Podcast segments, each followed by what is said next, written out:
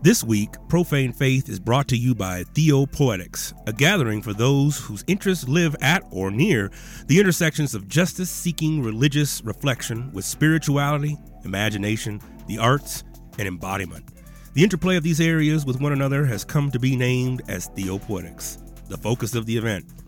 On March 9th and 10th of 2018, this conference will take place. More details to follow, but stay tuned because this one is fixing to be off the hook.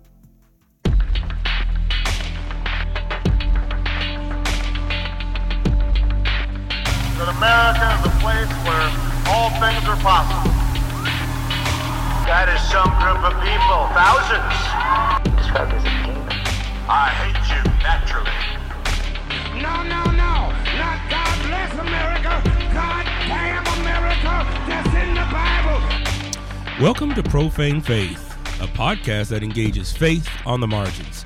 Faith that has been labeled profane, nonconformist, and or out there. We'll be exploring the intersections of the sacred, secular, and profane to find God. I'm your host, Daniel White Hodge. Welcome back, welcome back, everyone, to Profane Faith. It's your boy, Daniel White Hodge. How y'all doing out there? Y'all living it up? For those listening now, particularly live and in charge, this is um this December. It's uh cold in Chicago. Um uh and my body is starting to um it's actually starting to adjust. I went out today and I only needed a beanie and a scarf. It was 34 and I was like, "Oh, it's not 20 with a wind chill of 12." Yeah. I mean, seeing posts from some folks, man. I've been on Facebook and social media where they're like, "Man, it's 40 or it's 50 degrees and it's it's raining and 60." Man, yo, come on, man. Come on. But I guess it's all relative, right? You know what I'm saying? When I used to live in California, um man, oh man, oh man. I used to man, it would rain and I'd be like, "Oh, heck no, man. I ain't going outside." Right? Southern Californians, they don't go outside when it rains. You know what I'm saying? It's like, "Nah, we today's movie night. movie night. We just to sit inside and eat chili." Um, it's just funny. I remember when here in Chicago when we had the really really bad winter. This was like three years ago, probably not four. Um, and it was like, oh, it was miserable, y'all. It was like, you know, you were happy when it got to like ten degrees. You're like, oh my god, it's ten degrees, man, and you know, ice everywhere and everything, man. And I remember, um, I had a conference that I went to, and I left. It was in the middle of February, and I went out to San Diego, and I remember getting off the plane and feeling like, oh my gosh, it was like 50 in a breeze. And I remember you could tell at this conference, other people who from the East Coast and the Midwest, because we all had our jackets off, short sleeves on, man. I was sweating. And people there in California were like, man, it's cold, man. And I think it dropped down that night at like 46, and I was still in short sleeves, man. So it really is relative, man. Um, well, this week, y'all, speaking of weather, that's what we do in the Midwest now. And I've, I've become acculturated to, to talking about the weather. I've taken almost two minutes just to talk about the weather.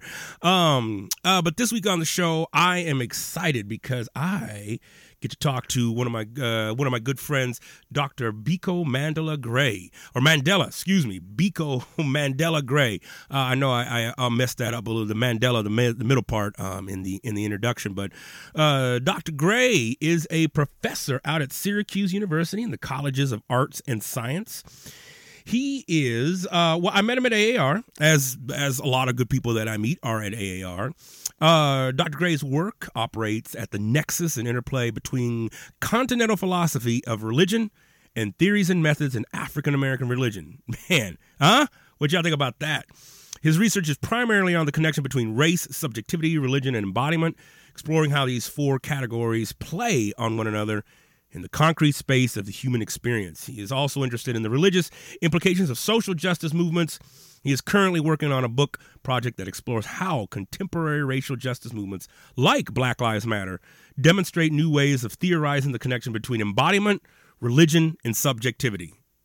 That's some deep stuff right there, yo. So I knew I first heard this brother present back in like 2011, uh, and I knew I said, "Man, this cat is deep." So I, I was, I was like, and he was posting on Facebook, and I was like, "I got to get him on the show." So I was fortunate. Uh, our schedules lined up. I got him on the show, and uh, we are just going in about a conversation of what does it mean to teach and be black, and to talk about some of the things that are affecting us. Um, in this world today? How does it mean to engage with religious studies from a non Christian centered perspective?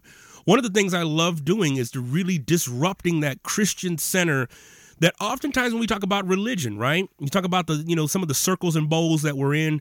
Um, oftentimes we come from those bowls and in those spheres right? As as peter berger sometimes refers to as the sacred canopy right?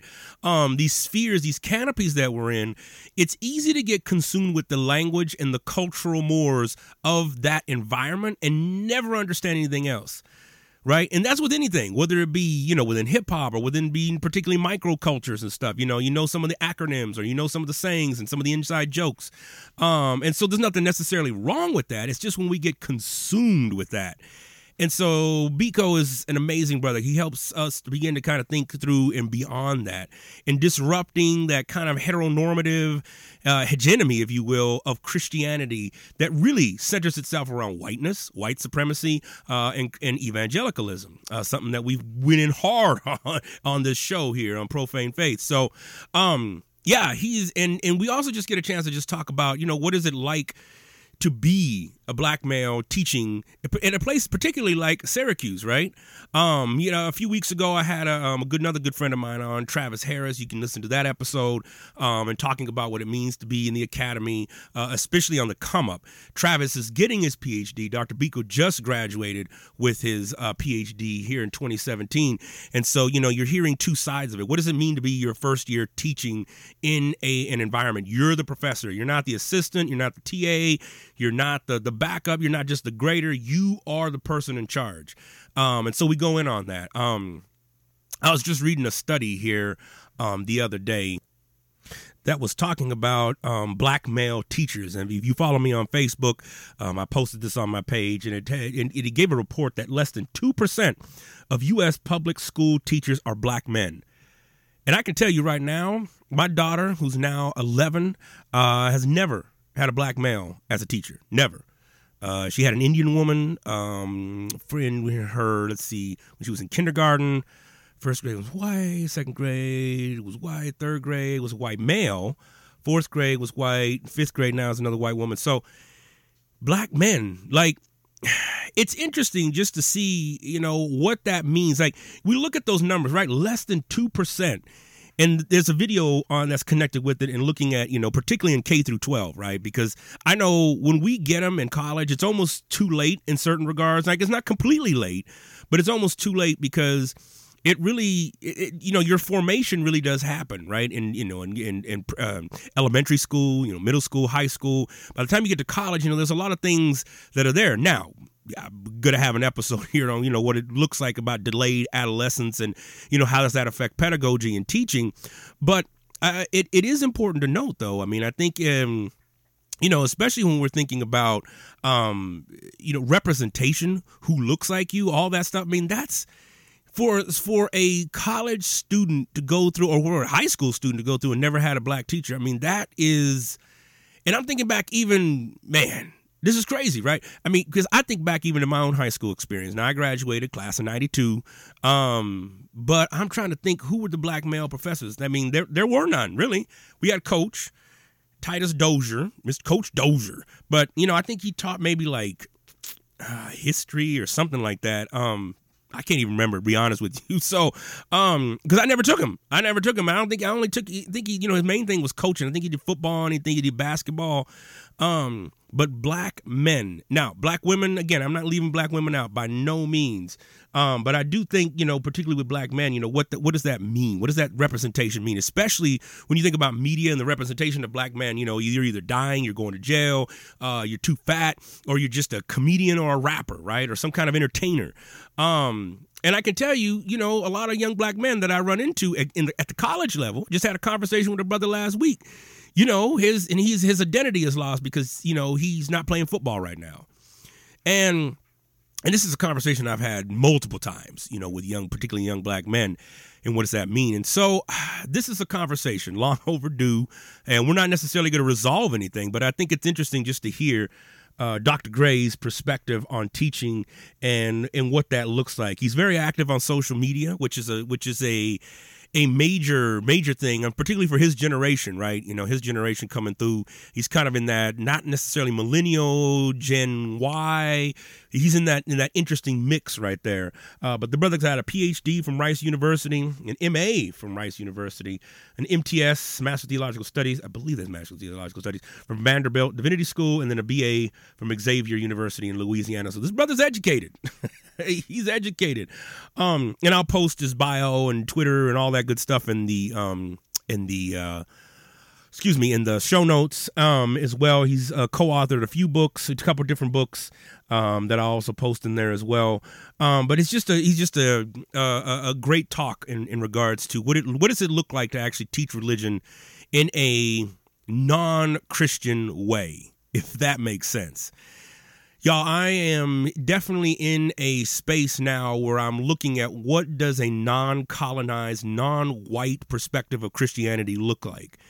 And this is the journey I'm embarking on and one of the things I know at some point I'm going to have to make a journey back to Africa. I'm going to have to go to Egypt. I'm going to have to go to Jerusalem. I'm going to have to go to these places and look firsthand because so much of it has been colonized. So much of Christianity, it's it's hard to decipher sometimes what is colonized theology of how we understand just even eschatology, right? Even pneumatology. How do we understand the Holy Spirit? How do we understand just ontology, the, the essence of being from a non white, cisgendered male lens? How do we not, how do we overcome that? And that's, it, it's a challenge. It's a real challenge, you know. Um, you know, as I've said before on this show, you know, I publish and write books, and a lot of these publishers, you know, continue to put out white men uh, as the authoritative leader in theological discussion. Um, and, you know, not that you can't necessarily learn anything, but it's different when you get an ethnic minority in there who is conscious. All right, so I want to make that clear. Not just any any ethnic minority will do, right? And that's a lot of times what white supremacy does. Is like, let's just go get anybody, stick them in there, and then it's just a mess right? It's just a daggone mess, and you're like, whoa. what happened?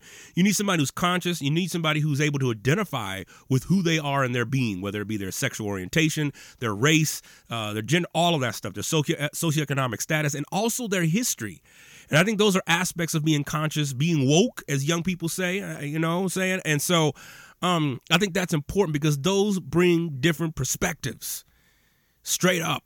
You know, when you read Dr. Wil Gafney, you know, and her womanist hermeneutic of the Old Testament, that's going to give you a different understanding of Joshua and David than a white male who grew up in the suburbs, heard dipped and died, and heard, you know, Billy Graham and all these things growing up. You're going to get a different perspective, and that is important in your spiritual development. I can't stress that enough. And I imagine if you're listening for this to this show now, you know, you in it. You in it to win it, and you, you know, you a fan. Thank you to all the folks out there who subscribed and who liked. Um, but we, you know, I'm pushing. I'm pushing to kind of, you know, to, to think beyond what we've been told, right? What is the what is the known border? Let's go beyond that. And so this is where Dr. Gray uh, comes in. So let's check him out. This is amazing conversation. Uh, check out what he has to say, and then I'll wrap it up at the end here. Cool. All right, here he is. Welcome back, folks, to Profane Faith. This your boy Daniel White Hodge here, and I have a good friend of mine on today. Another brother that I met at AAR. I'm telling y'all, AAR is the place to be. Dr. Biko Mandela Gray. Mandela. Mandela Gray. Yes. Yes, sir. Welcome to the show, brother. It's good to be here. It's good to see you again too, man. I see I ain't seen you in a while, so it's good to lay eyes on you. It, it's uh, absolutely, man. It has been a while, man. I think the last time I saw you, because were you in San Antonio last year? No, I wasn't. So I didn't get a chance to see too many people. So yeah, yeah. So I hadn't been there in a couple years, yeah. but it's good. No, that's it. That's it. That's it, man. No, I just I just remember I think you presented a paper in the hip hop panel like 2011 or 2010. I can't remember. It was one of the I think we were in the West Coast city and I was like, mm. man, this brother's deep, man. And he's like, oh, yeah, I'm getting my PhD working with uh, Dr. Anthony Pinn, correct? Yeah, that, yeah, I was working with him at the time, and okay. yeah, so, things, so things were yeah. At the time, that was a uh, man. That was 2011, wasn't it? Time flies. Time flies, brother. Yeah, I remember presenting a, a phenomenological analysis of Kanye West work at the time, and, and so that was a man. That was that was a while ago. Yeah, it was. Yeah. so what have you been up to since, man? What has brought you on this? Uh, you know, you a religious scholar at Syracuse, correct? Yeah, yeah, as professor of uh, assistant professor of American religion Wow. there. Yeah. So, Wow. man. yeah. So what's brought you Uh, along this this this page, and especially in this socio political era that we find ourselves in? You know, it's interesting actually. I um, I was at a kind of crossroads. So I give you the, the sort of the long and the short, the fat and the skinny at the same time. Yeah. Uh, so I was working on my PhD in uh, in 2010. Okay. Um, and so I was doing just sort of, you know, theoretical work, going through coursework. Things were going fine. Uh, and then um, 2012 happened and Trayvon Martin was killed. Mm, Uh, yeah. and then and then 2013 happened and i remember thinking to myself right after Trayvon got killed i remember thinking to myself this is our generation's emmett till that's what i remember thinking to Mm. myself and saying Mm, yeah. and saying okay we'll think through this we'll we'll make we'll make some sense of this but but but it's different this time right that was the question that i kept wrestling with is it has to be different this time um, and then 2013 happened and we realized it wasn't different george, george zimmerman gets off right Right. and, Right. right. And so at that moment, um, I'm working through qualifying exams, and, and Oh, a good wow. friend, yeah, and a good friend of mine, we were sitting there, and I was reading Martin Heidegger's Being in Time at the time. So I was reading some sort of con- complex philosophical stuff, right? Yeah. And and uh, me and me and my friend, she and I were sitting there. We were both in grad school at the time, and this white dude walks up to the table, and he goes. He hears us talking about this verdict and how upset we were, and uh, he walks up to the table and he goes, "Can I talk to you for a moment?" Oh, and, I said, and I said, and Oh. I said, no. I said, I don't know if today's the right day, man. Like I, I like let him know this. He goes, I said, I feel for, like today may not be the right day. I don't know if I have it. Long and the short, he sits down and he says, "Well, I'm I'm I'm sorry that I'm not sorry about the verdict." And I said, "That's the wrong way to start this conversation." So he Mm, yeah, so he was in law school and said that it wasn't murder, that it wasn't uh that that, that they should have charged him with manslaughter and they would have gotten him. And I said, You're you're talking about technicalities right. when life was on the line. So long and the short, I, I began to become more invested in social justice work at that point. Okay. Um, yeah, and so then 2014, Michael Brown is killed. Um, in January of 2014, someone I was doing my PhD at Houston at the time, and so uh, someone was killed by one of my good friends. Her son was killed by cops in January 2014. Mike Brown is killed in August. Eric Garner is killed in July. Tamir Rice is killed in October. I think Mm. John Crawford is killed in October, if I'm not mistaken. Right. Rekia Boyd is killed that year. I mean, Right. there's a host of deaths that happen. And uh, from that point on, I found myself in December of 2014 marching around a Galleria with a megaphone and didn't know what I was doing. Uh, and long and short, I, I said, okay, this PhD has to do work. It has to walk. It has to do some things Yeah. that it has to. It has to have um, feet. And uh, finished up my PhD and um, was faced at a crossroads. Applied to become a professor, but was also thinking about some community organizing work at the time. And Yeah. somehow sat down, talk about a faith journey. The universe said, "Man, I don't know how to tell you this. Uh, you've got to go to Syracuse." Um, and I said, "Okay." yes, sir. and that's that's how I ended up here, to be honest with you. So that's a long and short way. So long and short, I teach classes now on Black Lives Matter religion. I teach classes on social justice issues and race and religion in the United States. Wow. Uh, because I think that you know that's number one what they hired me for, and number two, I wouldn't be I wouldn't have integrity as a as a scholar if that wasn't the case. So Wow. yeah, Wow. Man, brother. I mean, you know, and so many folks who've come on here, man, have cited Trayvon and Mike Brown as a turning point, as a moment, a ripple in the space time continuum of social justice and activism. Um, I know for me, it was uh, Troy Davis. It was like back in the, like back was like 2010, 2011. And it just, it, because it was just, it felt like after that, it was just like boom, boom, boom. And then when Trayvon hit the national scene, it was like, and not that before that, brothers and sisters weren't involved in it, but I think there was still a sense of like, oh, I think we do this. You know, it's like eh, we got Obama. It's like, okay, sure. I mean, uh, he's got problems or whatever, but he, we got a black man in the White House. Okay. right, right. So how have you? now that we're where you're at, and I'm gonna, I definitely want to quote some of your, your Facebook posts, man, because I, I want to get into some of these. 'cause these are some really good ones, man. Because this is what I think. I mean, I love when scholars say I got to put my doctorate to work, because I, I come from the same environment. I'm like, I just can't sit in the ivory tower publishing papers, which are good. You got to do it for tenure. You got Yep. you, you got to put your theory and your methods out there. But it's like, what is that doing for the community and the people um, around you? Absolutely. So where do you find yourself now doing, and particularly with after the November election a year ago? I found. I, I mean, it's interesting. I find myself in in in uh, two in, in sort of a dual position. Um, this is you know Du Bois double consciousness. There are two Yeah. modes of two modes of thinking. One of which is is uh, a Negro, and the other one is American. Right? That there is there's these two modes of consciousness that have to operate. And so my conversation to my folks, to people of color, to to the the, the legitimate white allies is all right, y'all. We got to learn how to do this differently now, right? Yeah. That, th- that this that this kind of organizing is no longer fight the power, but community building. We've got Yeah. to sit down and learn how to build institutions together, right? That, that those are the Mm. conversations that I have with friends and with with with comrades, right? We have to build institutions together. We have to find the resources and the infrastructure to build institutions together. Um, and so in that and so in that regard, like that's what I, that's the that's the Negro side. But um, when I Hmm. talk to when I talk to white Americans and specifically white liberal Americans, this is where things um, start to shift.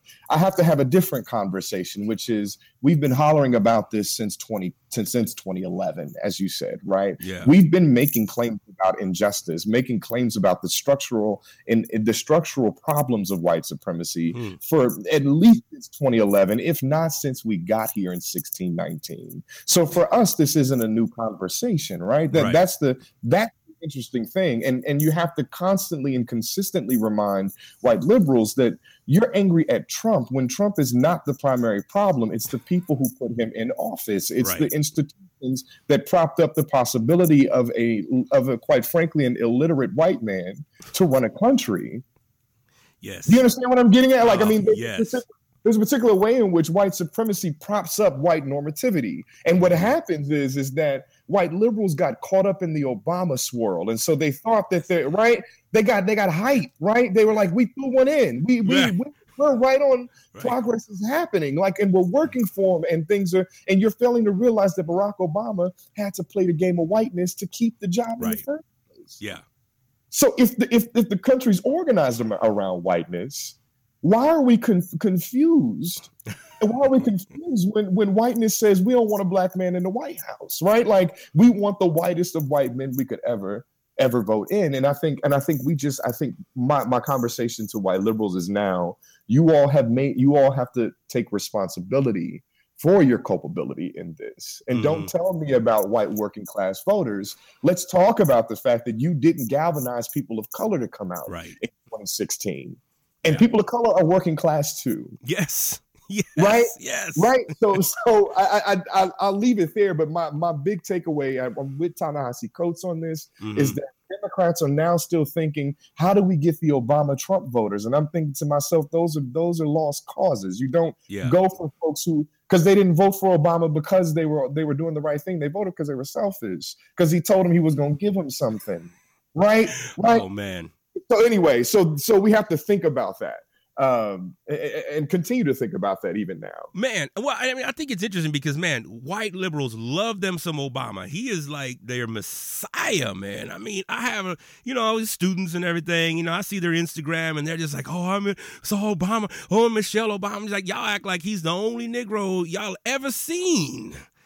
So I'm trying to think, man, like this engagement, because I've had some of the most lethal racism thrown at me since the November mm-hmm. election with people who stand with her and Bernie mm-hmm. 2016 and and you know mm-hmm. it's like oh my gosh like where do you think this this this stuff came from? So what are some of the tactics things that you bring into the classroom that to help students particularly at a place like Syracuse engage in these subject matters right? Um you know and particularly taking a course you know on black lives matter i'd be definitely fascinated uh, to compare notes. I had i have a class on black lives matter as well but i would i would love to hear how you engage that. And is it primarily african americans? Is it are we preaching to the choir in these courses or, or are there genuine folks coming in saying man i want to learn No, it's interesting. So the Black Lives Matter course will be taught in the spring, and Nice. so and so I'm still working through some of the details of that. But I think uh, at the end of the day, I'm going to I'm I- I've got some things that I'll probably work out. But I, I'm going to take in that particular course, it's going to be very difficult for for for white students. I think because I, Hmm. I, I'm not going to play games.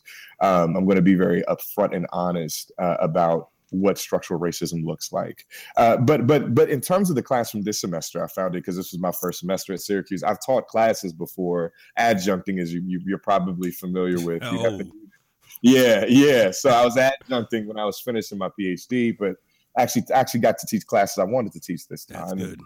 And so I taught an in, intro to African American religion course. And one of the things that I always do pedagogically is relate things to contemporary realities, right? Mhm. So Charlottesville had just happened Oh man. um, at the beginning of this semester, Yeah, right? Yeah, yeah. So- and so I walk in class, like you know, after the first day of the syllabus, and I I, I tell them, hey, this is what we're gonna be thinking about. Second day, I get right into it, and I tell them, I say, hey, like this is an intro to Afghan religion, but we have to ask questions about what happened in Charlottesville. Right. And so I said, and I told him, I said, my goal in this course is to show you how race and religion are inextricably intertwined, right? So that Mhm. what happened in Charlottesville was a was an, a faith act. It was a, it was an act of public Mm. theological discourse, Okay. right?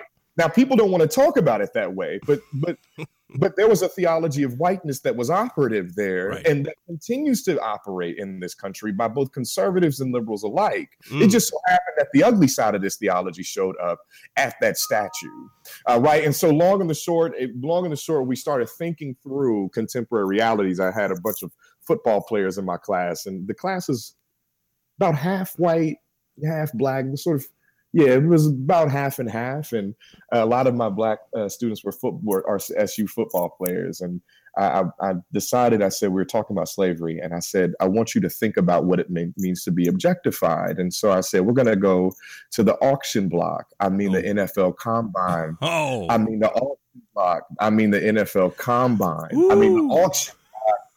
And so we showed a clip of Yeah. um, of Odell Beckham, right? I don't know if you saw this clip of Odell Beckham uh, getting uh, auctioned off uh, for a fantasy draft at his head oh. stick. No.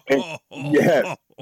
So we put it up there, and so it was. It's it's been it's been it's been moves like that that have helped, honestly, to sort of disorient the students enough for them to think through issues of race and specifically race in relation to things like religion. What does it mean, for example, that Mike Brown was called an angry demon, and this was justification for Right. his, you know, for for for the acquittal of the non-indictment. So we worked through some of that. Yeah. Man, you know that's interesting. You say that, out- and the the opening, the theme song that I have for this this podcast. That's that's one of the mm-hmm. quotes that I use. You know, like he was a mm-hmm. demon. You know, it's like this this mm-hmm. honor. So I would love then to talk with you because I know I've heard you in different presentations, man. How does African American Christian theology play into this? Like, what what are the factors? I, I teach a doctoral course um, w- uh, with uh, there's these emerging leaders, and they want to go back into the community and stuff. And so one of the things we're wrestling with is what are what are the hindrances of, of African American theology, but also what are the things that have propelled things forward, and how do we galvanize, or do we need to restructure it? I mean, how do you how do you see that? How do you see that playing out? I mean, um, I, I don't know. I mean, let, let me start there with with that and see if that that makes sense because I've I've seen you go in on some on some folks, but I, I definitely want to get your take on that. Yeah, I um I'm so a full so all cards on the table. I'm Yes. a philosopher of religion and uh, not as much a theologian, and I'm also an agnostic Christian philosopher of Come on, come on. So See, that- exactly. This is exactly why I wanted you on, brother. I just put that in there. Right.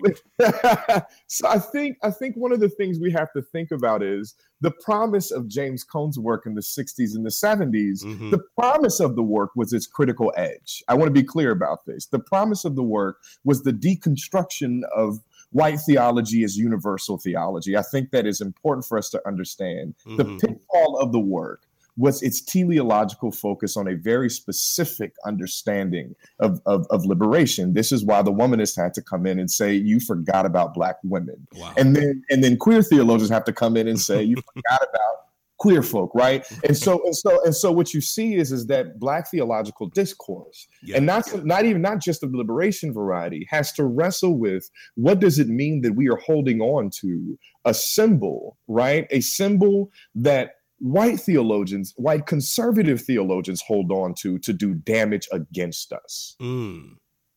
Do you see do you see what, do you see what i'm saying Okay. we're both black theolo- black theologians and white theologians are using the same term now they mean something different Mhm. by the term Okay. right and I, I want to be very clear about that but everyone's saying they believe in God. And, and it puts us back in 1973 where we have to ask William Jones's philosophical question Is God a white racist? Yeah. You have to ask that question now because black folk are saying God is on their side and white folk are saying God is on their side. Right. And historically, white people keep winning this game. So what do we do? Yes. Do you see what I'm saying? So what do Yes. but but at the same time, black black religious history tells us that black people have been tapping into something bigger than themselves. Mm. So so let's be clear. I'm not asking for us to abandon or go atheist here. This Sure. is why I'm an agnostic Christian, right? I'm not asking us to go all the way to the other side. I, I think that there is a stopgap. And I think that stopgap is to name that black people have consistently tapped into something larger than themselves. Mm. But I but I think we'd be better off not naming that something and ethically aligning with the principles of Jesus. Does that make sense? Okay. Okay. All right. You see what I'm saying? You see what I'm saying? So so the big thing, the thing that we would typically call God, let's leave that unnamed. But what we can do is look at these four gospels and see what Jesus was doing. And what is Jesus doing? How is he living? He is a, a racially, as I've said many times in public engagements, he's a racial minority from the hood. This is this is what he is, Yeah. born to a single teenage mother right. who gets sold out by, one of his boys and killed by the cops. Like you all are celebrating, Christianity is is celebrating and lauding Tamir Rice, right? I mean, Right. like like Yeah. this is important, Yes, right? Like yes. this is important. Yes. You to me, Mike Brown is your savior, and I don't mean that in some like I hate to say, but that's what we're looking at, Mm. right? Mm. A racialized minority gets killed by the cops. Right. Yeah. so, so do you see what I'm saying? So that's kind of that that's how I think about it, is that we have to rethink these narratives. And James Cone in the cross and the lynching tree, and lynching tree gives us some of these answers that you know that, that the cross was a first century lynching. And if that's the case, then Mike Brown is a 21st century crucifixion. Right? We have to think about these two things in tandem with each other. Yes, man. Well, I think too. I mean, I think what's interesting. I mean, because in times I think of peril, and particularly within the capitalistic, this Western capitalistic society, it's like the, the tendency then is to return right to like let's bring to normal. So one of the one of the issues then right is like okay, let's impeach Trump, and if we impeach Trump, then everything will be okay. Like if we just get him out of office. But I'm just like, man, I think for the first time, the broad broadness of the United States is seeing how infected the system is with white supremacy. It's like the justice system, the food, the education. I mean, and so what if you've got, you know, Ben Carson as as the head of housing? It's just like, man, this dude is just he's out to lunch anyway, man. So it's like mm-hmm. what what then have you engaged with as as moving forward? I mean, what are what are some of the things you come up against, particularly from other folks? Because I can imagine African American male, we have a rich history, right, in the black mm-hmm. church. What are some of the things that what are some of the resistance then that you run up against in in regards to that, man? I mean, when you say man, all cars on the table, man, I feel when you saying that because it's like I know people still trying to figure me out when I say, look, man, I'm not an evangelical. Don't identify me as one. Don't put me in that box. I'm not that. I mean, I spoke at a chapel and people like about fell out. They were like, well, then who are you? Right? Mhm, mhm. It's difficult to it's difficult to articulate to people. I, I think I think, but I think also if we look at Jesus, we see Jesus constantly wavering. This is not. I mean, if we pay a close attention Mm. to the Gospels, we're not dealing with someone whose faith was completely and totally unshakable, right? And, and I think we have to take that narrative seriously because if it was, why is he saying why why is he telling god that god had forsaken him on the cross there's no reason to make that there's no reason to make that claim if if if you just you're just down for the cause right? There's a way in which there's a wavering there right? God if you could take this burden off of me right? Please do because there's some bad stuff about to go down and i really don't want to deal with it right Right. so I say so I say that to say we don't have to move beyond the text to understand to have a more rigorous understanding of Christianity that is more ethically expansive Mhm. and more and quite frankly more ethically upright. All you have to do is look at Jesus who is constantly checking his faith, right? Constantly thinking um constantly thinking expansively and and, and constantly re revising in, in many ways, if you look at how he's doing things, revising his position because he has to. Yeah. Right? Yeah. You, you see, like that. I mean, it's just, it, and so, and, and as it relates to Trump, which is so fascinating to me, and I, and I tell, I had to, t- I had this conversation with my dad actually, because he's more of an evangelical guy. All right. And all I, right. told him, yeah, and I told him, I said, Pops, you know, he and I both kind of get that Trump's a problem, but I said, you know, one of the things that we have to stop doing is over spiritualizing the scriptures in certain times, right? And Mm. so there's this part, I can't remember what specific book it's in, what letter is written, but Paul says, For we fight not against flesh and blood, but against principalities, powers, and spiritual wickedness in high places, right? And so what we end up, and so what we end up doing is saying, well, this is all demonic or whatever, right? I'm with you on that. But is it possible that white supremacy is spiritual wickedness in high places? Yeah. Right? Is it Yeah. possible? Yeah. So this is my response Mhm. to those of us, even within our tradition, that are trying to say, "Oh, by the way, like, you know, we just need to pray." Well, yes, you do, but what do we do about this? We we have to we we have to exercise this thing, and and and Mm. sometimes and sometimes exorcism is a political act, right? Do justice, love mercy, and walk humbly with your God. These three things are operative and they're necessary. And doing justice is not distinct from loving mercy and walking humbly. You've got to do all three of them, which means you can't just walk humbly Ooh. and love mercy. You've got to do justice. You see what I'm saying? Go ahead. So yeah, I don't mean to ramble. No, no, no, brother. That is that's on point because I had somebody the other day say we need to put Jesus before justice. And I kind of looked at that person and I'm just kind of like, wait, what? Like I've never separated the two Right. out. Right. But this notion, I mean, I knew where she was coming. She was white, and she was one of my adjuncts. She'd been one of my adjuncts, and I'm, I'm thinking, okay, we at least on similar pages. But then when I hear you say Jesus before justice, that puts us in a different category because now that's that's tapping into the aspects of, of, of social justice and inequality stuff that Right. as a white person you don't necessarily want to deal with but you don't know how to say that. So i just don't want to have to deal with it because i have the privilege to, to not deal with it so i don't want to have to deal with it. So i'm curious just in your own and and so so look at that. I mean how do you then engage with aspects of the new testament i mean we need to get old testament old testament is just an, interesting space in dialogue altogether when you think about a god that was angry and smoting people and smiting them and you got david talking about bashing people's heads they babies his enemies heads babies against rocks and stuff man and i'm like whoa dang david man you you you, you got some Liddy. you you about it, about it, brother. It's like good night. And you asking God for that? But then you get to Jesus, and Jesus is like, no, we have to love, we have to engage, we have to love our enemies, and then you just get a shitload of Paul in the New Testament. So I'm just curious, how have you been able to en- en- engage with that? I imagine some of the students coming in your classroom um, have had probably a heavy diet of that, you know, one way or another. Um, Right. What have been some of the, the the the conversations taking place in that? I, I teach a liberation. The, I teach two courses this semester, and one of them was the Intro to African American Religion course, and the other one is a Liberation Theologies course, an American Liberation Theologies course, actually. And so, what I end up, um, I had to actually have a student who is constantly wrestling with this because we've made it near to the end of the semester, and he's like, "We've learned Black theology, we've learned womanist theology, we've learned Latino Latina theology, we've learned queer theology. What do we do?" With these theological frameworks when we try to square them against the scriptures and which one is true.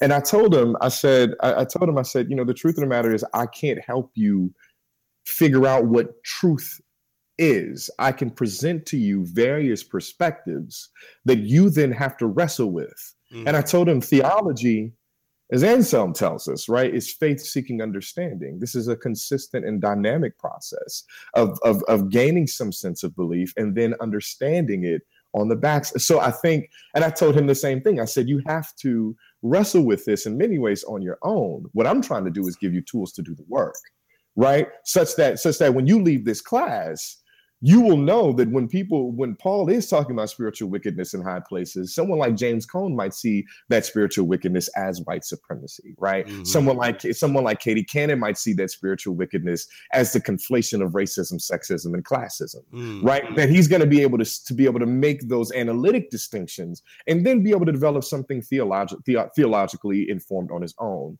And as a matter of fact, their uh, their final projects are to develop activist campaigns um, Oh. based that are that are theologically informed. They, um, I won't give everything away, but long and the short, I've got a couple of groups working with uh, a gun violence campaign. They're, they're trying to get people to do a, a real rigorous advocacy for gun control. Yeah. And I've got another group that's doing some work in terms of uh, Black solidarity that I'm just excited about. And so I'm, yeah, they're they're they're figuring it out, and, and in that regard, I mean that's that's the best I can offer. Man, no, that is. But see, but that's powerful stuff because I do think there's a challenge to those of us in the academy. I know, um, oh, what's his name? Last year at AAR, you know, talked about, you know, what is the culpability of those of us in the academy, you know, that kind of resulted in this election. Like, you know, and I had to th- think long and hard about that because it's right. like, man, I did a decade on the adjunct trail, man, and then you get into the institution and then you got to like fight and you're not sure because of white racism. It's like, okay, am I going to stay here? Am I not?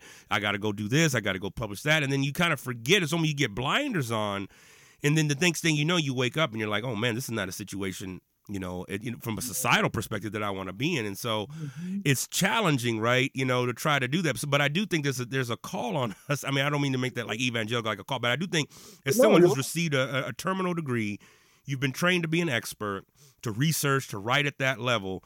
Um, for me, I look at it as as a sense of like, how can I help the 20 something year old who's fresh off the cut begin to figure out that man, life isn't what they thought it was, and then how can I begin to help them apply apply that in city spaces, yeah. in rural spaces, in in you know exurb spaces, and so I do think that's that's an important important part, man. So I commend what you're what you're doing there, man.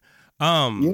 so let me take this in, in a different way because now we've got I don't know if you heard about the the new shooting that just happened uh, in yeah. California in, in a little rural mm-hmm. town in Northern California. Man, I know exactly where that mm-hmm. place is at, and so, mm-hmm. um, one of the uh, one of the quotes you put on, or one of the posts you put on, on Facebook on November sixth, um, he said, "Question: Why does anyone need guns?" Um, and and don't hit me with the the self protection argument. That too is a form of violence. Either we disarm yes. or we face consequences. Reform, quote, quote unquote, is a dog whistle speech for we ain't gonna do shit.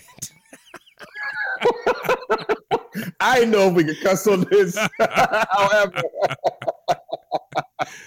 I, I, yeah. Um. Oh man, Facebook. Facebook is, is is a place where where I have a social. I have an avatar on Facebook, so I, am much more expansive than than my avatar. But what I but I but what I will say is I I stand behind the statement. Yeah, I think that every time we, we have to think we have to think historically, right? Mm-hmm. Um, and, and, actually, you know, we have to also have to think about this from sort of a Charles Long history, religions perspective mm. as well, which is there are two narratives that this country tells itself. There's a white narrative, and then there's a narrative that it doesn't that it can't tell itself, which okay. is non-white narrative. The white narrative tells us that we overcome everything, right? That that black people were slaves, but 1863 happened. Black people got lynched, but 1964, 1965 happened. Black people weren't politically viable, but then 2008 happened, right? So there's this narrative that, of perpetual progress. This is connected to discourses about guns, right? But the difficulty, the flip side of this is, is that while these things were happening in 69, there were a group of black people who were using, who had guns, who were open carry. They were called the Black Panthers, and the country all of a sudden wanted to get gun control happening, right? right. So, so so I bring that up to say we can no longer have this conversation about gun control reform mm. because what it ultimately comes down to is y'all were y'all quickly reformed black folks when it came to the Black Panthers, right? You know how to do the work. You know how to do the work. Right. You just don't want to. So miss me with that. Either we're going to disarm, right? Either we're going to realize that this particular object we didn't we don't have either the capability or we either don't have the capability or we don't have the the structural and ethical mandates to to handle these these objects correctly, or we, which means we need to get rid of them, right? Or you put in place yeah real true structures. A nobody, no regular everyday person needs to be walking around with an AR-15. right? That, yeah. that, that, that that that that is what it is. Like this right. is not this is not this is not hard. But I look at it and I say either disarm, because quite frankly, and I have I have to say this, who are doing the mass shootings? White men, yeah. which is the only reason this country doesn't want to disarm. Right.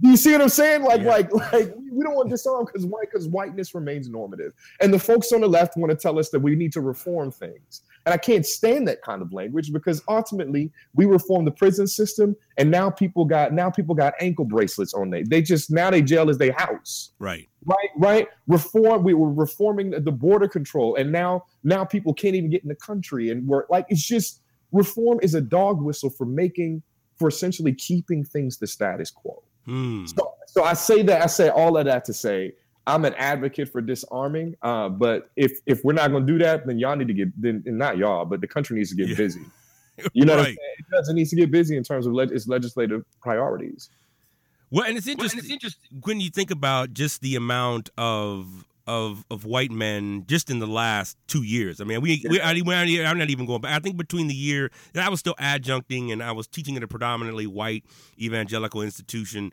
um, and I was just keeping track. Um, it was the first time I got an iPhone, so I was able to keep track of of stuff electronically of how many white men, in particularly, were committing this mass murder. I think between the years of 2008 and about 2011 is when I stopped. There was one every week between those years. Every week. And now, a lot of it didn't make the news, but it'd be one dude who was pissed off and he'd go and he'd kill his girlfriend, his girlfriend's family, and all this stuff like that. So, okay, it's just, oh, it's just homicide. But then it kind of just started increasing. So I'm trying to figure out on one end, some people say, well, look, black folks have had to endure so much. We have much stronger and better coping skills than white America. It's like white America loses a job, and it's like the first thing they do is like they go shoot up a mall. Um, Right. But I but I'd love to hear your thought on the whole Las Vegas, uh, you know, shooting. I had a couple special episodes on that, but I'd love to hear you that, and then I'd also love to hear what would be your your thoughts then on somebody saying, okay, look, as black folk, we've been told um, to be peaceful and to be prayerful and to not take up arms, and that's a form of oppression as well. And we just need we we need to you know take back some sense of dignity, you know, through that. Like, what I'm I'm curious because. I, I hear some of those those those I don't want to say arguments, but just different ideolo- ideological structures as well. Do those two think- questions make sense? Yeah, they make perfect sense. Start with the first one. I actually had to do a panel about this, um, and it was it, it remains on the top of my head. One of which is, and then at the panel I said, we had uh, so at Vegas, and forgive me, this is what happens when the, when violence becomes regulated. At Vegas, and then in between Vegas and the shooting in Texas, there was a guy who ran in New York City. He ran, drove a car, and hit eight people, if not if I'm not mistaken, right? Mhm. right? If, if you remember New York City, two hours, two hours, I want to be clear, two hours after the incident happened, the discourse of terrorism erupted within the political sphere, right? Terrorists. This was a terrorist attack. This was a this was an attack on sanctity and the integrity of this country, right? It was very, very, very, very, very clear. In Vegas and in this Texas shooting, and then I'm going to assume it's going to happen in the California shooting, what we continue to see is an absolute aversion to using the language of terror to talk about white violence. Hmm. And because we continue to avert our gaze away or avert our language away from this, and this isn't just Donald Trump, this is also this is literally the media doing this as well, right? So so the guy in in hmm, the guy in Vegas was a country music lover. Right? This Yeah. they eulogize. They I, I wrote a piece about this. I wrote two pieces about this. That they that we eulogize white men when they commit acts of terrorist violence. That's what the media does. We say a good word about the person after they've done something horrible because we don't have the language for white terrorism. Or I will say it this way: the country doesn't have the, the language for white terrorism. Mhm. Black folk been, been having a language, we can call out as such. Right. Right. Black Lives Matter is is a language that articulates white terrorism as such. So let me be clear about that. But but but so that's the first thing is that I think that moving forward, we have to start being very honest about what terrorism is. And terrorism is not limited to the brown person connected to a larger organization doing certain things. Terrorism also, I'm not saying that wasn't a terrorist attack, but terrorism also is these folks doing these shootings, and terrorism is also the state sanctioning these Mm. folks doing these shootings Mm. through certain discourses. I had Imani, Imani Perry said it best after um, I believe Philando Castile's shooter got got off. She said, "I am terrified, not not of being killed, but of the possibility that my legacy will be tarnished after I'm dead." Like, what does it mean that like you can't get justice? Like that's terror. To be able to Yeah. realize that my kid could be killed and I and the person who killed him could be walking out having a ham sandwich the next day. Like that's and because we don't own up to that, there there's that. So I will so I would say that we need to start by by re by like teaching in many many ways teaching or educating or however you want to talk about it letting people know what terrorism is number two discourses of violence and nonviolence. What i will say here and i'll be make this very very brief. Number one i'm not i am not nonviolent. I'll, I'll be i'll be clear about that. But what i am is and i want to be i want to be what i am is a person who understands that there are many ways in which political gains can be can, can be can be had right? But i also think that some of these some of these particular movements as I, i'll give you a brief in 2014 we were marching around the galleria and a group of us walked into um, the mall this galleria is a mall this huge mall in houston right and we did a die-in people laid down in front of stores cost the mall something like $20000 that day this is during christmas season Mm. during the high time Oh, this is from ooh. Mike Brown. This there it is from Mike Brown, right? Yeah, so we, yeah. we folks and walked in, they can shut down sales, we can shut down stores, we're doing this. That in and of itself is an act of violence, not an act of physical violence, but it is an act of violence against the against the capitalist Yeah, order. yeah. you have and, and and it's a it's we had to weaponize our bodies, right? Had to lay down in front of these stores so that if you want to get in, you got to step on us, And- right? Right. So, so I would say that that's a way for people who are like, oh, like non. Well, no, like nonviolence is actually an assertive form of engagement as well. I, I think that I think that we have to stop playing these bifurcated games about which strategy operates better than the other one does, because there might be times, there may be a time. I don't know if it'll happen in my lifetime, but there may be a time where it would be possible for Black people to, to steal away to the mountains and develop a guerrilla warfare tactic. I don't know if that's gonna happen anytime soon, Mm. right? I don't know if it's gonna happen anytime soon, but if it does, I'm down. But it, but if it isn't, we have to continue to be thoughtful. We can't get killed all the time trying to fight for justice. There has to be a way to to to to, to balance that. I think. So that's how I would I would I would, I would that's good. That's real good. I mean, that's a really good, very thoughtful response on you know engaging this because I think you're right. I mean, because that's I was going to ask you that, and I know we're all running at the 40 minute man. That time just flew by, brother, man. Um, but you know, I think there is a sense that okay, what does and I don't know. I mean, I I, I kind of type in tap into a little bit of uh, oh, what's his name, Adorno, in this sense that I think that media has is quelled a lot of the revolution, right? It's like we're going to just turn to so you think you can dance, or we're going to turn to another talk show, or we're going to turn to something, some new video, or some new thing that you know Puffy's changing his name. He's not Puffy anymore, and so right. it, it squelches because you know it's like you think about hundred years ago, people didn't I mean he's like you sitting, you sitting in your squalor, you sitting in your, and it's so. What's his name? Uh, oh, the Russian philosopher says it, man. He says, man, he- yeah, and he says mm-hmm. it like this. He's like, man, and I, I mean, you know, I know he has his issues too, but he, he has some interesting stuff to say. Mm-hmm. And when mm-hmm. he's talking about like you know global climate change, he said it's it's you cannot begin to make change if every day you walk out and you see blue skies and green trees and you're like, well, why why would I want to change? He said, you got to come to the dump. You got to go to the shit. You got to actually go into it before you can actually begin to see, man, what needs to actually change. And that's part of as an educator what I try to do with students and, and try and you know not bringing them to shit, but it's just like you know let me take you into the city, right? We're right in the middle of the city. At the same time, I'm wondering, Mm-hmm. mm-hmm. No, keep going. okay, okay, I know exactly where you're headed. Oh, Go. she's- okay. Well, I mean, if you know, okay, uh, I think we know where to go. What, what, what was you, how would you, then how would you respond? You know what I'm saying? Because that's that's the other side of it, right? It- I have I had this. It's so difficult, right? I mean, it, it is the question of the ethics of pedagogy, right? It's and, and I look at it. This is so Saidiya Saidiya Hartman has this book called Scenes of Subjection, Mm. and in the very first and in the very first page, she goes, "There is this scene at the beginning of Frederick Douglass's narrative that I'm not going to repeat. Why? Because it's too violent, and I don't want I don't want I don't want it to, to play into that game, right? And so what happens is is sometimes bringing people to the shit can backfire yeah, right and, Right. right so that so that's the because what happens is some people were some people like like they fetishize the dump they they find the dump as mm-hmm. a place where it it, it, it stops to stink right it, Right. It, it, it, it ceases Right. to have the pungency And so you have to figure out, you know, how do you do that? And I and I wish I had the answer. All I know is is that we we looked at a video of John Crawford in my in my intro to Afram religion course, mm.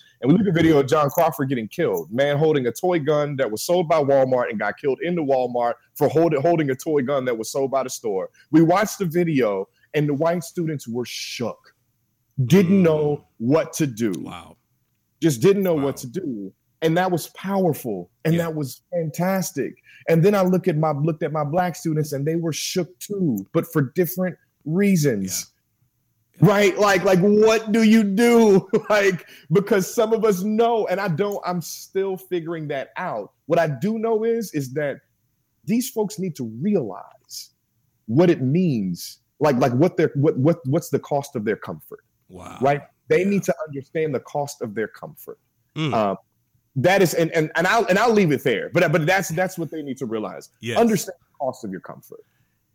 Yes, brother. I mean, I'll say this real quick. Again, I know you know time and everything, but man, I think it's interesting because I've was been a part of an organization that you know considers itself you know community developers, and we come in and everything. And I think you know this stuff talk started back in the 80s and the 90s, and then now we we're in a place now where the inner city of Chicago is no longer that connotative word of the inner city, right? Where where mm-hmm. we look at good times and JJ, the the the housing projects, right, that were there once there are no longer there and are replaced by seven figure, in some cases, eight and nine figure condo apartments that people are paying cash for.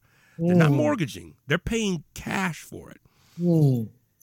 And so when I think about that, and people say, Oh, I ain't got no money, I'm trying to raise some funds, and people are paying 11 million, 9 million, 15 million for condos in downtown.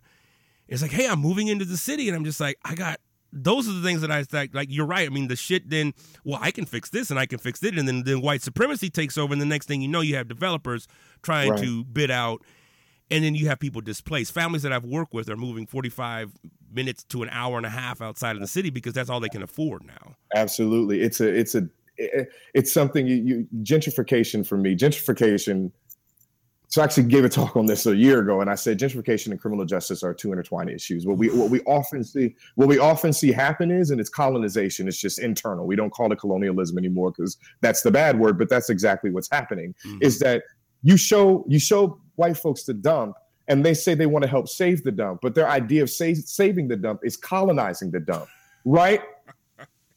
right? So yeah. and so the way that they colonize the dump is they they come in and they bring the trash the trash bins and they take it out and throw it at the landfill. Here's the problem: what you've done is you've essentially evacuated folks who found the dump to be a place of refuge. And I don't mean that in this like messed up like I mean like black folk have been living fantastically and powerfully and and, and joyously right for for quite some time. But what what we're demanding is not for you to come in and, and and whiten up a black space. What we're demanding is that you is that you literally find a way to make these resources equitable. That which means that's what I'm saying. But what they see is the dump has to be cleaned up, which means we'll move in, we'll we'll set everything down, and we'll tear everything down. And the way that we do this is is that we find ways to arrest a whole bunch of black folk, get them out, and the next thing you know, Whole Foods and Yoga Pants and Soul Cycle is on the corner. Oh, brother. Brother. I, it's it's crazy, but, but, but you know, it. but you know, this is what it's it's colonialism. But right, we don't, right. but we don't call it that, right? We because we don't because these folks don't. They see it as saving this, this space, and no, right, all you've done is destroyed another space and made it that much harder for for folks who are living in that space to Ooh. get to, to get anything to happen. Cash? Did you say cash? cash. I was I couldn't. Cash. Cash, brother. Let that marinate. Let the cash. Cash, brother. You know what I could do with $11 million cash? Oh. Give me two. Just give me two. Right. Give me, you know, do you know what I could do with oh. two? I could build a community center right. with two mil cash, easy money, and we could have a, a full-fledged setup. Right? I could I could out Black Panther the Black Panthers with two million dollars.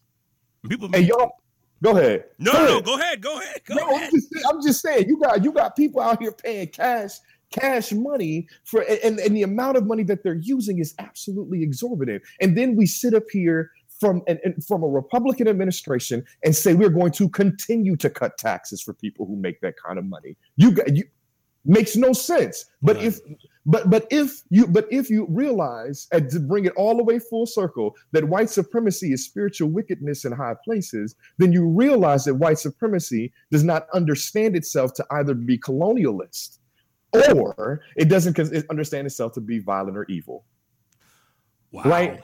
So, so that's so that's it. Yeah, I, I, I yeah, I involved the cash, Oh, cash hard. cash, cash, brother. And that's Anyway, yeah, And because you know these things, these, these records are public. I mean, you don't even gotta. I mean, you ain't gotta dig that hard to go and look for them and stuff. Man, I had a realtor friend telling me, but it's like you go and look, and people are paying cash. There's no funding. I had to fund my little two hundred thousand dollar house right, right. and struggling Mortgage, to pay. gotta pay. month. What you mean? What you mean? Like, like you know, people go to college behind that. Like, great. I, I, I mean, like, I, I owe a couple houses in educational debt. Like, real talk. So Right. I, I get it. Yeah, yeah. So anyway, I, I, I didn't, you know, I didn't want to go on. I didn't mean to go, but like that. Nah. it, it it's the nature of whiteness and white supremacy and we have to make these we have to use these terms specifically because white people hit me with this well i don't think that way well the fact that you told me you don't think that way means you think that way like i hate to say it like that but that's Right. but number two but like it's the nature of whiteness to not know that it's white Right. it's the nature of whiteness to not understand itself as a thing in the world Mhm. and as long as that continues to operate, we have to continue our exorcist work to get this kind of stuff to, Mm. to get people to understand whiteness is a thing and it has to be banished. Yeah. Wow, brother. Well, this has been an amazing 40 plus minutes, man. Uh, thank you. I'm going to have to get you definitely back on, man. I say that to almost everybody who comes through, but I mean that, man. I'm like, this is, we just beginning. Um, real quick, man, where can people find you? What are you working on now? What's, uh, what's, Yeah. what's happening? Where, uh, when people want to con- contact you? Yeah, uh, you can catch me uh, online at Facebook typically. Uh, Biko Mandela Gray, B as in boy, I K O, Mandela like Nelson Mandela, uh, G R A Y. Uh, and then my Twitter handle is the same exact thing. My full name, Biko Mandela Gray. Uh, I'm, I'm, I'm on social media. I'm trying to learn how to be more social media savvy. But we're figuring it out. Uh, no, and, and and just to leave folks with this, I'm working on a book right now um, that will that will. It's a philosophy of religion that's trying to argue that race and religion condition subjectivity. Um, and so, what I'm trying to essentially say, really basically, is to draw from the lives and deaths of Tamir Rice, Alton Sterling, Aiyana Stanley Jones, Sandra Bland, and a host of Michael Brown and a host of other folks to raise questions about what their lives and deaths can tell us about race, religion, and subjectivity. And so that's the project that I'm, I'm Mm, wow. Well, Well, yeah. brother, when it when it drops, you let me know. I'm gonna bring you back home, man. We probably even try to get you to Chicago out here, man.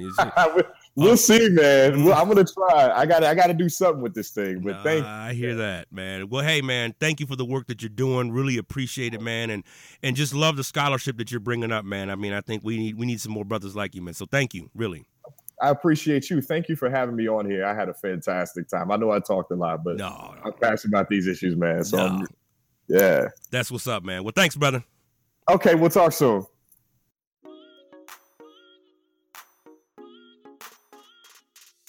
Hey, man. I told you. I always tell y'all. I tell y'all, y'all gotta be ready for that, man. All right. Well, look, I ain't gonna take too much of your time. Uh, a couple things I want to mention. Uh, at the beginning of the show, I mentioned uh, sponsorship. Can you believe that we are sponsored? Actually, we got a couple sponsors going on. Um, I'm gonna talk about uh, the Mystic Soul conferences as well as coming up. I'm to talk more about that coming up. But for this week, I want to talk about Theopoetics, this uh, space for thinkers, doers, and makers. Um, I'm going to put the website in the show notes. I'm also going to put a, a page up on, on a website, whitehodgepodcast.com. Um, this is conference coming up here in 2018, March 9th and 10th. I'm going to be presenting as well. Um, I'm going to be out there. I don't even know what I'm going to be presenting on, but I know I'm going to be there. And this is an interesting place. So the person who's really running with this is uh, Callid. Uh, we had him on the show a few weeks back when I talked about white allies. So you can go check out that podcast and listen to you know what what he has to do because he really presents a great intersection of this sense of embodiment, the sense of space and place as it relates to social justice, race, uh, ethnicity, politics. Um, and I what I love about Callid, and I've said this you know in the um, you know when I was in the podcast uh, when you know interviewing him and having a conversation with him, is that he's he's he's authentically white in who he is, but at the same time, he's able to continue to push deeper and to learn more about his own whiteness and where he sits right in that white supremacy. Uh, and that's a rare thing, particularly for white males. It's really hard for white men to overcome a lot of their privilege and a lot of their positions of power uh, because it's just it's always been there, right? So um, I'm excited about this conference. I'll continue to be promoting it. Like I said, we're going to be talking about this from here until March. And so uh, if you're listening, hopefully you get a chance to get out. It's places. It's going to take place out in Boston. Um, and so um, it's good stuff. Like I said, more information is coming. I'll post the, the website. But for now, Theopoetics, a space for thinkers and doers and makers. I'm excited because it's just an eclectic group of people coming to talk about what does it mean to have art and what does it mean to have theology and race and all those things right in one space? That's beautiful thing. Speaking of that again uh, talking with dr gray and listening to him you know reminds me just again the importance of um, education. Now i know those of you saying look dan i don't have an education. I you know maybe i just got a ged maybe you just got a ba i ain't talking about the formalized education. So much i think of education has been put on as this one stop shop for all. I mean, let me tell y'all, it is difficult out there right now with a PhD trying to get a job in the academic world. I got very lucky. I was very fortunate to end up at the university that I'm at, but that is definitely not the realm or reality for a lot of people. So, um, you know, I tell folks, I'm like, man, you need to think twice about, you know, this degree that you fixing to get if you want to go the whole way and get a terminal degree because if you want to teach, it's tough. And especially if you're an ethnic minority, a woman, uh, a woman who's an ethnic minority, it is tough. And so um, it's just a reminder that education, when I say education, it doesn't necessarily mean the formal realm of that. I'm mainly talking about how do you continue to push yourself to learn. Because I think when you stop learning, when you stop all that, that is when traditions kick in and you just start to just live off that. Just the the like what i like to call trail horse christianity or trail horse theology. When you in, in your spiritual development you just kind of just follow what's ever in front of you right? It's like okay what's the newest fad of what's the the newest thinker right? Which is usually another white man telling you oh you know prayer of this or you know think this way whatever and stuff. And it's just like no no no no let me push beyond that let me think a little bit more and and that's part of that education. But just because i have a phd that mean that was that's an education that i received 10 years ago. If i'm not continually updating myself then i'll be talking about stuff 10 years ago right? There's a lot that has changed in 10 years. There's a lot that has has has developed. There's a lot that is backslidden since you know since since 2007 so you know, it's a continual process. No matter where you're at on the spectrum, it's about pushing forward and learning more and challenging yourself to, to dig into that. Um, so that's where you at. That's great.